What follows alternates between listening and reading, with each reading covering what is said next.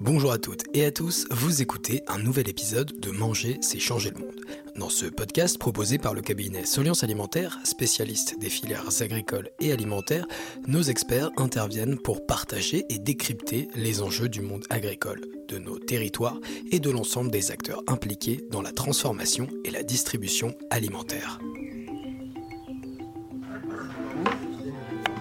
Manger, c'est changer le monde.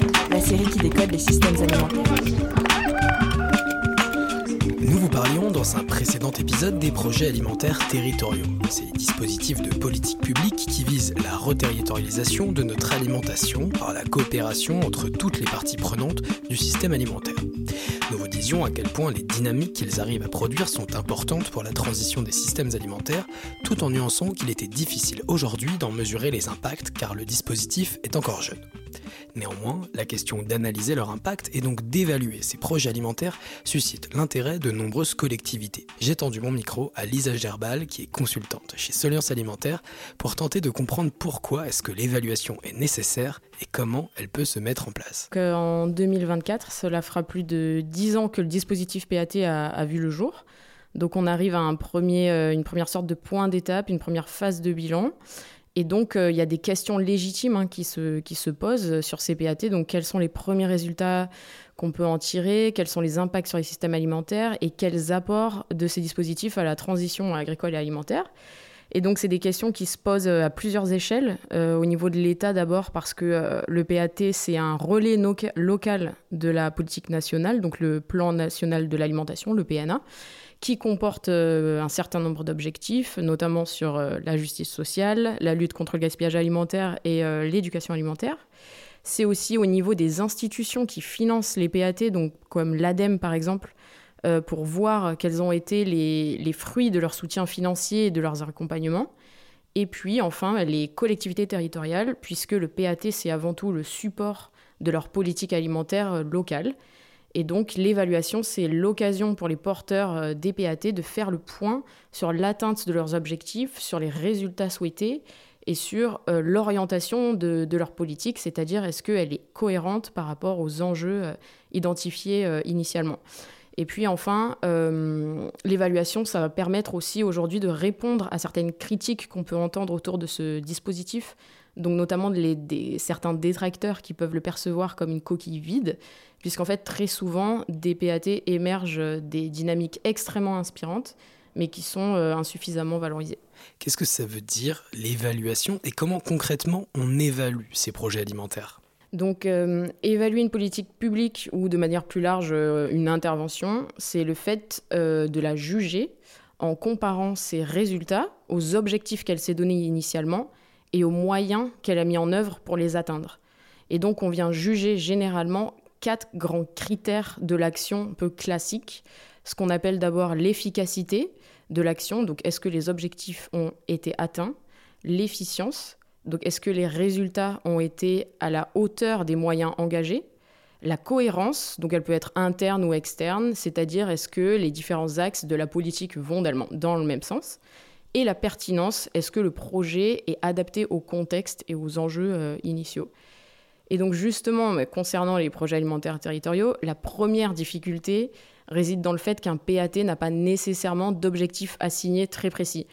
Euh, puisque le dispositif est lui-même euh, volontairement très souple et surtout sans valeur prescriptive. D'autres dispositifs de politique publique ont leur méthode, leur système de révision, leur évaluation. C'est le cas des PCAET et des SCOT, mais voilà, c'est pas le cas des PAT.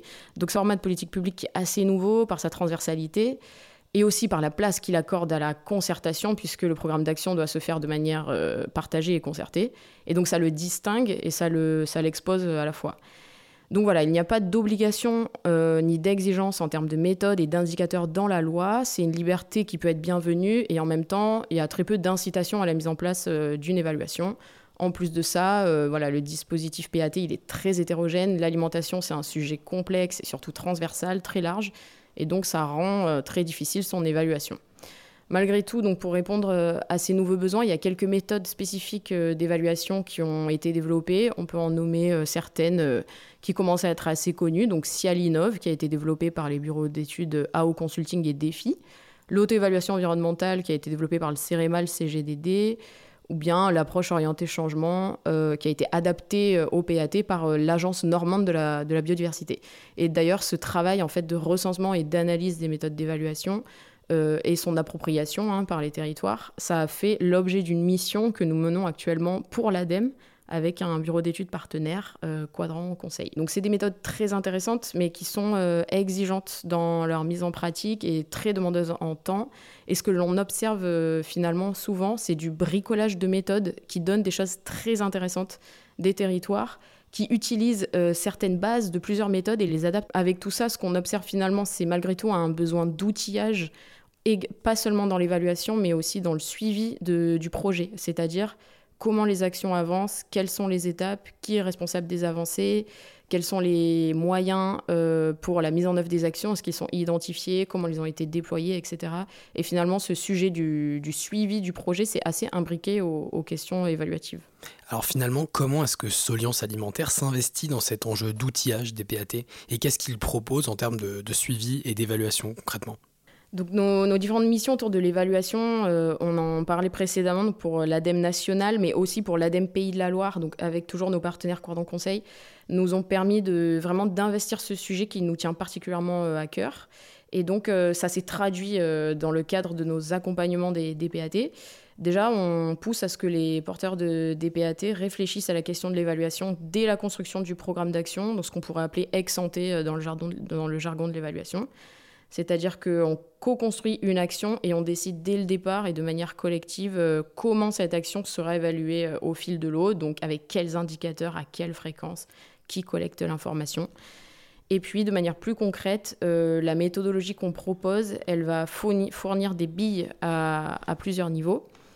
Au niveau opérationnel, déjà, comme je le disais, c'est au niveau des actions. On va fournir un tableau de bord de ces actions euh, comment définir les indicateurs de réalisation, donc c'est-à-dire ce qui a été fait concrètement, les moyens mis en place, et les indicateurs de résultat, donc qu'est-ce que cela a produit. Ensuite, au niveau des grands axes du PAT, on propose la mise en place d'éléments de suivi et d'évaluation qui permettent d'avoir une vision globale et de questionner notamment la pertinence des actions du PAT, donc est-ce que les actions répondent aux enjeux. Donc finalement, ce que l'on propose, c'est un outil de suivi du projet qui prépare une future phase euh, d'évaluation. Euh, la méthodologie, elle est pragmatique et opérationnelle, avec cet objectif, notamment pour les PAT qui ont peu de moyens, de gagner en autonomie et d'éviter euh, la grosse usine à gaz. Alors tout ça c'est bien compris, mais pourquoi est-ce que l'évaluation et le suivi sont importants à l'échelle même du PAT bah, au-delà de déjà bah, s'outiller pour mieux suivre son projet et aussi donc de rendre des comptes en matière d'utilisation bah, de, l'argent public, ce qui en soi est déjà très important, il y a plein d'autres bonnes raisons de mettre en place euh, une méthode de suivi-évaluation. On peut en citer quelques-unes. Déjà, euh, le fait de mettre en place euh, une évaluation au fil de l'eau, c'est une base méthodologique qui permet une démarche d'amélioration continue. Ça permet aussi la remobilisation des acteurs, le fait d'aller vers eux, de leur poser des questions sur l'efficacité, la pertinence du projet, de les intégrer à, l'évaluation. L'évaluation aussi, ça permet de guider les décisions, notamment les arbitrages politiques, et de manière plus éclairée. Euh, comme on le disait euh, avant, ça permet aussi de valoriser de manière concrète, c'est-à-dire orienter résultats sur les actions, de mieux communiquer sur son projet, et ensuite euh, de déterminer la suite de son projet de manière plus éclairée, quelles nouvelles actions, quelles actions abandonner ou donner plus de financement, euh, etc. Et donc, euh, bah, c'est pour toutes ces raisons que nous, chez Soliance Alimentaire, on voit vraiment l'importance d'une pédagogie au suivi évaluation pour les PAT. on est convaincu que c'est aussi fondamental de chercher à rendre l'évaluation plus accessible parce que c'est un sujet qui est assez complexe. Donc en trouvant des formats adaptés aux, moyens qui sont disponibles et euh, quitte à faire quelque chose de, modeste, mais de bien ciblé, de pertinent. Et voilà, et donc toutes ces, choses-là continueront de guider euh, nos méthodologies d'accompagnement euh, des territoires.